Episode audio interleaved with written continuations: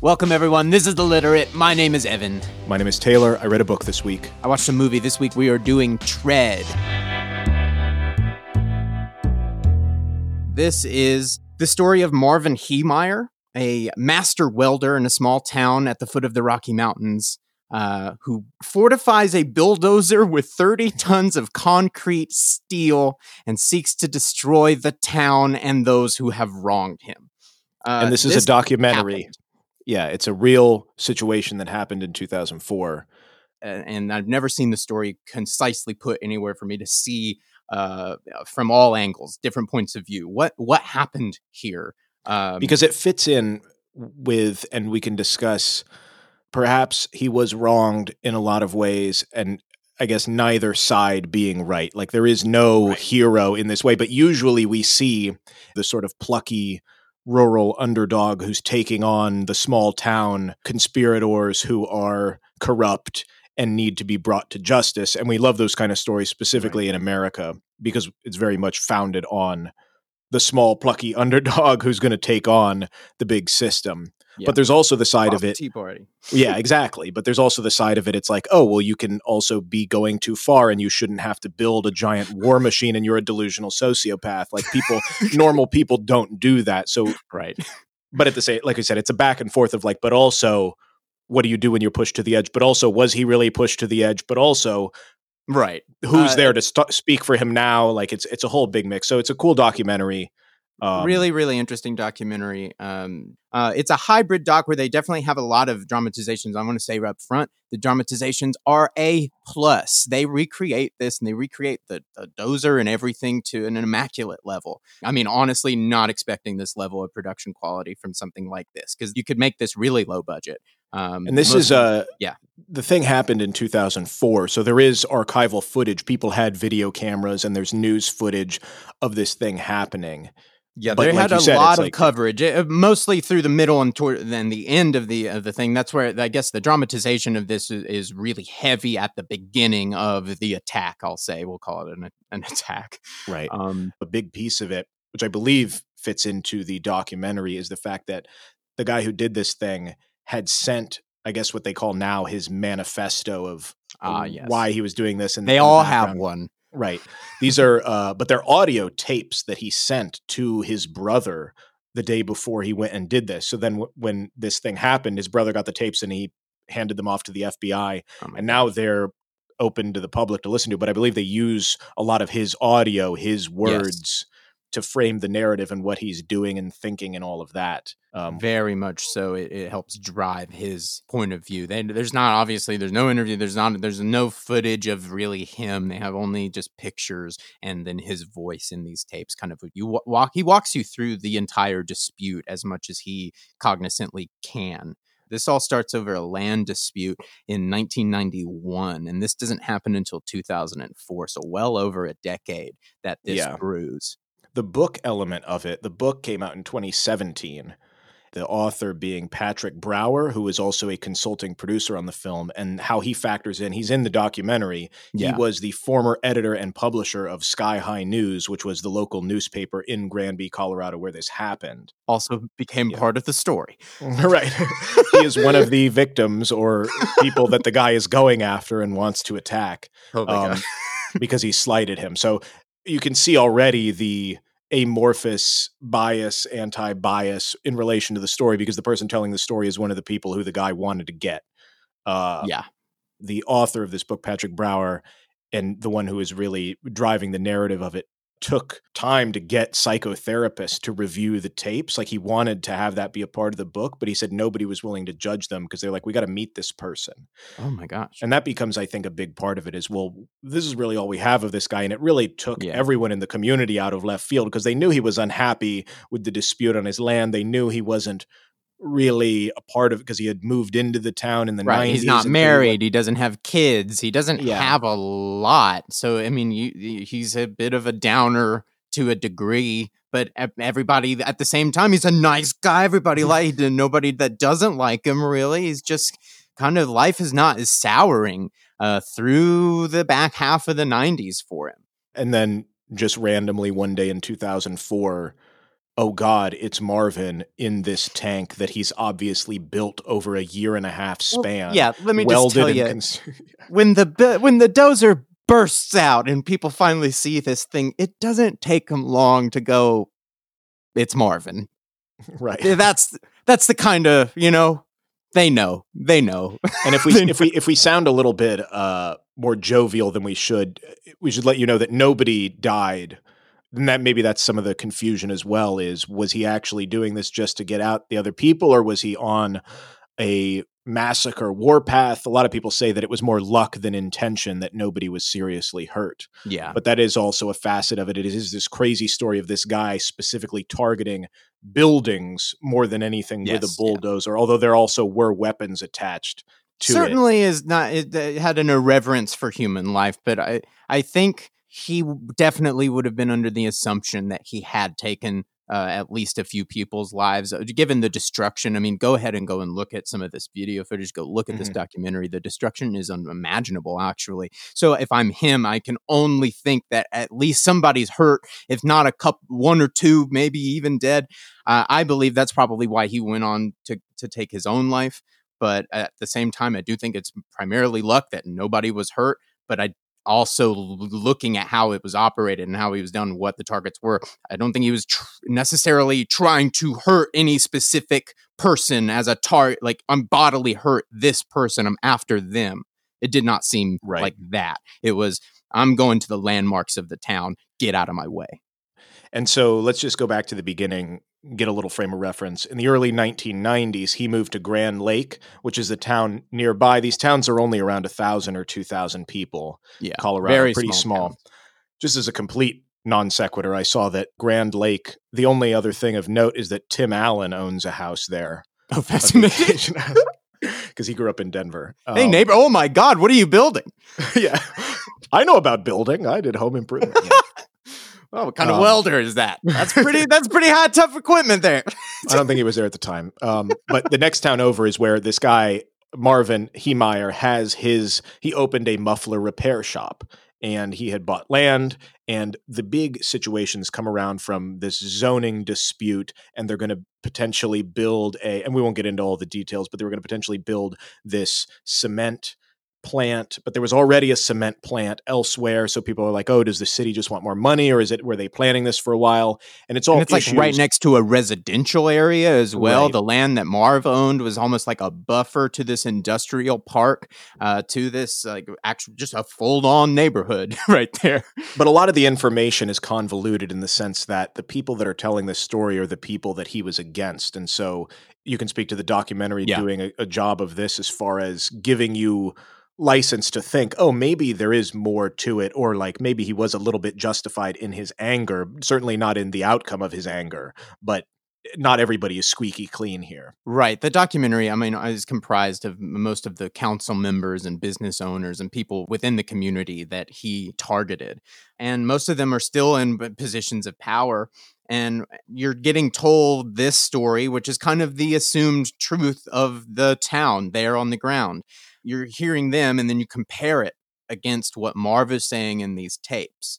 And then people who knew Marv and can speak to Marv's character. And so you have these very differing narratives about who said what when, and when what deal actually was said when, and how it was done. Did we even speak on this day? Nobody can agree. And it's all these, really, this timeline is almost a decade of city council meetings, and people had offered to buy the land that he had bought for cheap for hundreds of thousands of dollars, and allegedly he declined them and wanted more. And people are saying, well, that's just so he can say no and play the victim. And he could have easily made off with money and set up shop somewhere else in town. And it's also like his shop still existed. He just didn't want to follow these specific rules. And then there's a whole thing with the sewage line that can't be set up, but he could have set it up before, but maybe he couldn't have. It's just a whole big bureaucratic mess, which is relatable in the sense that we've all been there, where it's like, God, why won't this person just help me on the customer service line? It is edited in a particular way that is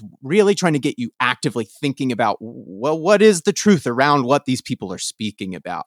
Because it's not exactly what these people are saying, but there's also, you can't just listen to Marv because he is completely self-righteous and blinded by, I mean, by his own self-righteousness. He really is. I mean, he sees it as an act of God. Everything is an act of God. If it goes right for him, it is a total, that is meant to be. That's why I'm right, because I didn't get caught right now. It's a self-fulfilling prophecy every single step of the way. It's interesting to me that by the end of the story, you know, only a year before this doesn't happen, he does get bought out. He does take the money. $400,000, which he then uses to construct over a year and a half this war machine that then decimates the town. And so it's like $400,000 wasn't a sign to walk away from God, but right. Everything else was a sign from God. Yeah, knock down City Hall.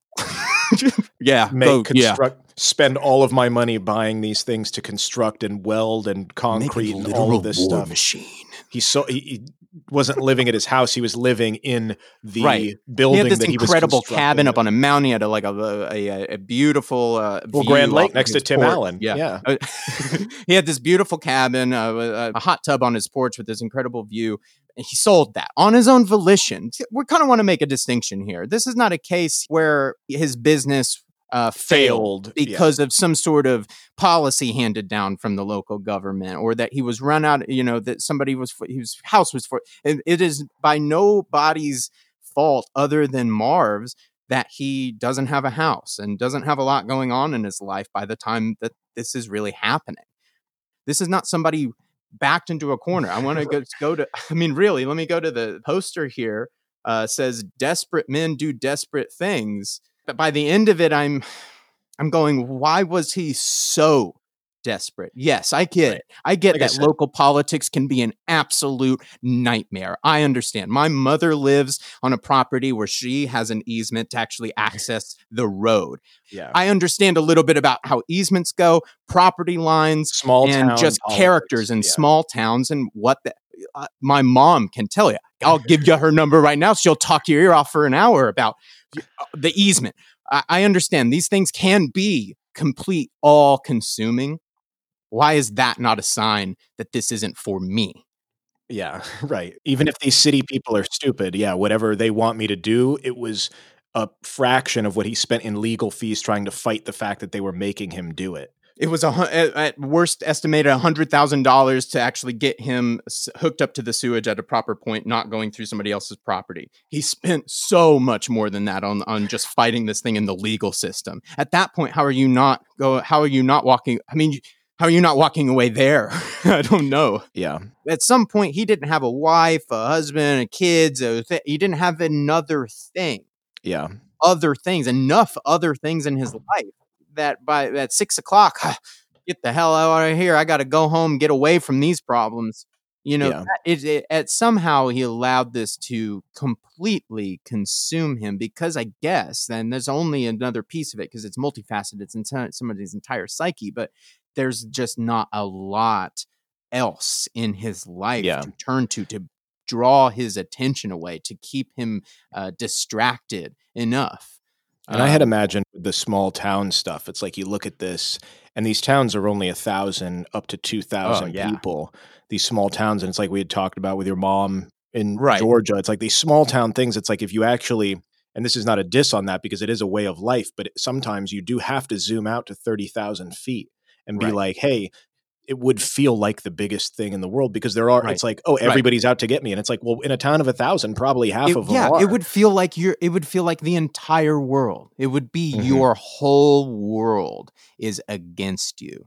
So it's the dominoes falling of like, this is all you have and this is all there is. So that's all you see. And then it seems like, oh yeah, I have no choice. Well, it's like, well, maybe you do. Wait. Yeah. Where's that breakout moment where you go, hold on, this isn't the whole world. This isn't the entire state of Colorado. You know, like there's, it's not right. It's not, but at some point there's more to life. There's more. Or to there the you world. Have different, you have other problems, bigger, you have better other, problems. Exactly. You have other responsibilities. You have other people you care about, other things you're interested in. And that's watching the story. I can't imagine this land dispute being my whole life for over a decade and then consuming it.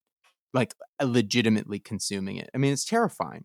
I don't know. I wish that there had been more in his life, more something else, man. Yeah, that's a good insight. Well, let's go on to talking about some of these influences. I looked into literature and film and maybe where this has a historical precedent, where some other situations in pop culture that we might have missed that have to do with this, and where even the title of what got lashed onto in the media is based on a book in regards to what the Killdozer moniker. As far as old literature, I was just looking at revenge, and there really isn't much in the same vein as this. You know, Count of Monte Cristo, Hamlet even has the kind of what do I do to seek revenge, but nothing to this degree that I could find. Film, however, is very different.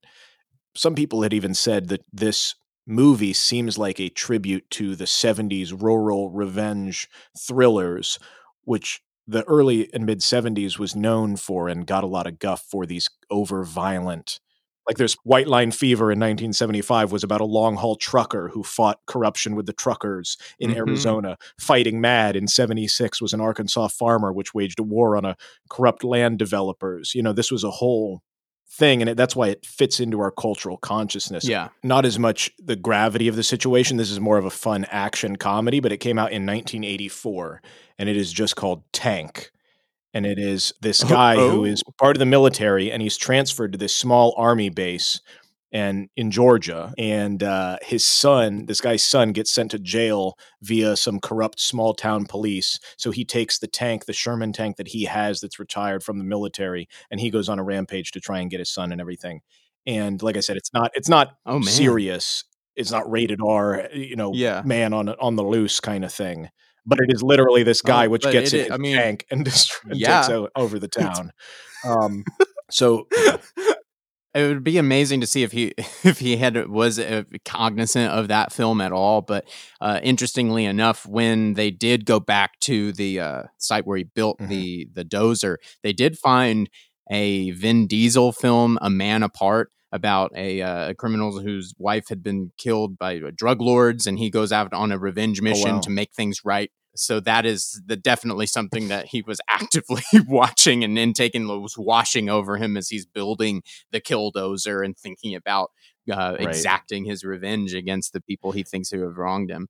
Speaking of the Killdozer name that you mentioned, so this just became the terminology that the media started using in relation to this story. But it's based on a old sci-fi short story from 1944. The guy who came up with this was Theodore Sturgeon, and the premise for it is there's an alien spirit that's from an ancient sentient machine battle from a long-lost civilization, so kind of like Transformers, but they take over. But this was lost in an alien temple, and during a construction of a airstrip on a Pacific island during World War II, these construction workers unleash it, and it possesses a bulldozer and tries to complete its mission from eons ago. Gosh. So that was the short story. I skimmed it. It's kind of weird. As soon as you said Transformers, I just saw, it's over. And then suddenly the dozer just starts, and like sprouts legs, gets up, like walks out of the rubble. It's like, got to get out of here. It goes on the run. Well, so if you want to see this, there was a horrible, now a cult film that came out in 74 in the same time as all these revenge thrillers called Killdozer. And it's the premise from the short story, although it's a meteor that this alien spirit comes from and not an ancient civilization. Oh, man. So in 74, they made it. Oh, man. The Killdozer movie. Yeah. Oh, man. And then there was also a Marvel Comics, just one-off thing that came out at the same time. I wonder if Marv knew.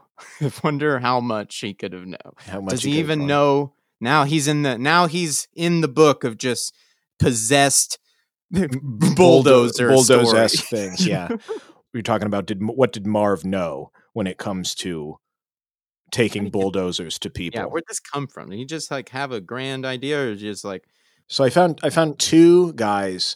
Sean Nelson was a plumber and an Army veteran, and he stole a tank from a National Guard armory in San Diego. Wow. This was in 1995. I'll post links to everything, but this is worth seeing some of the video footage that exists from the news of this time. So his backstory, not at all similar to Marv's, more kind of a actual guy going off the deep end and descending into what might be perceived as mental illness. So he had an injury from a motorcycle accident in 92, and he sued the hospital for damages, negligence, all of this stuff. The hospital countersued, and so he lost that. He got addicted to methamphetamines and then was doing really weird things. He dug a 15-foot hole in his backyard saying that he was looking for gold.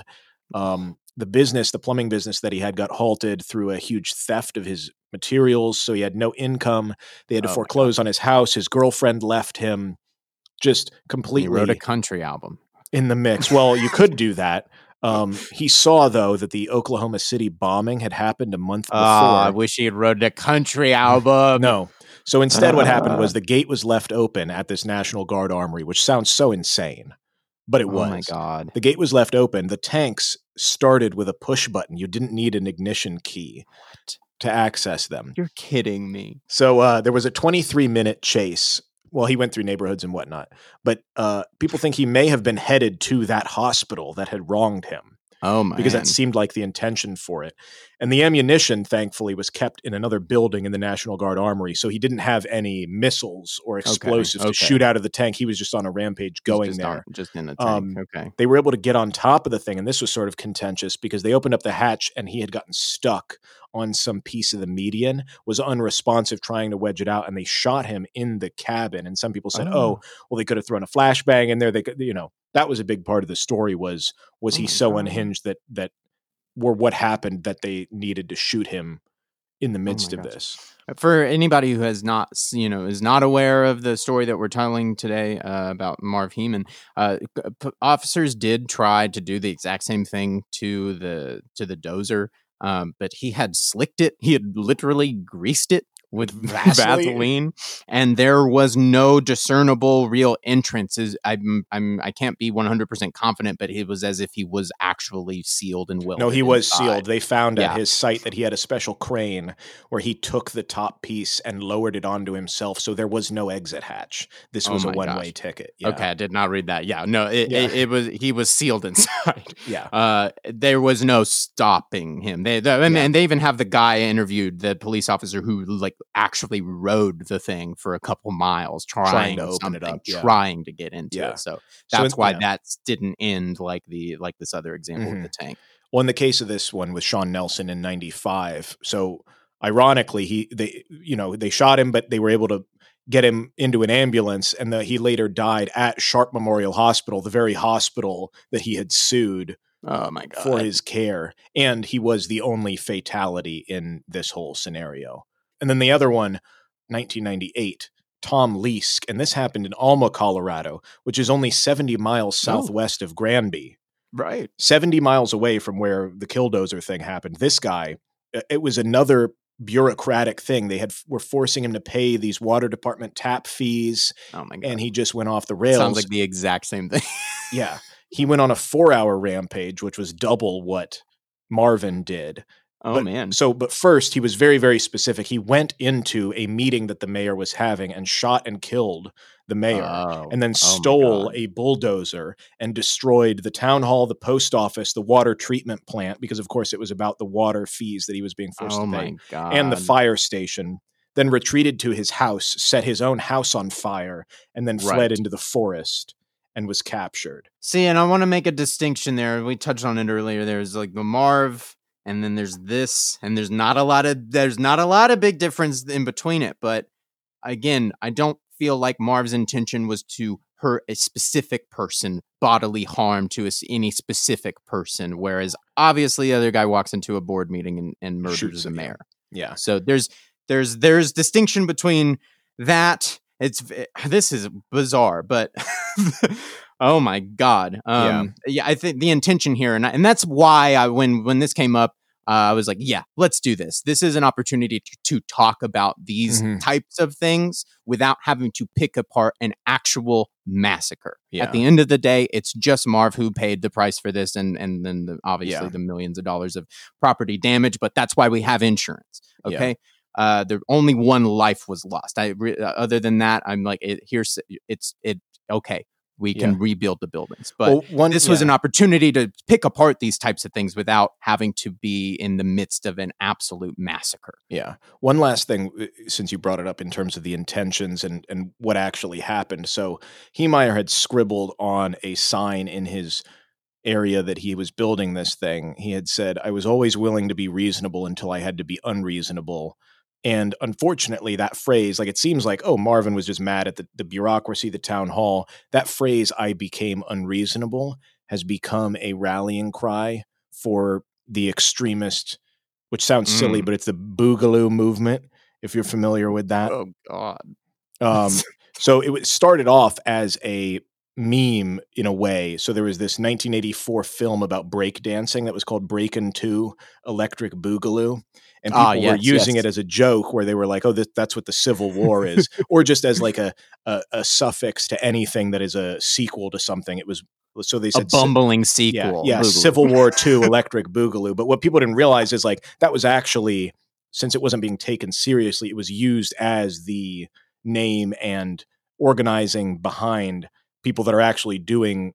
Oh God, I did not know that. Awful. I had no idea. Yeah. Really, no idea. And so, what's also a shame is that the fact that, like, there's these extremist groups that form under these terms, and then some of them are just on the right to bear arms, and then some of them are actually it's about race, and then some of them are even anti-police, and some of them are for the police but want their it's like it becomes a whole.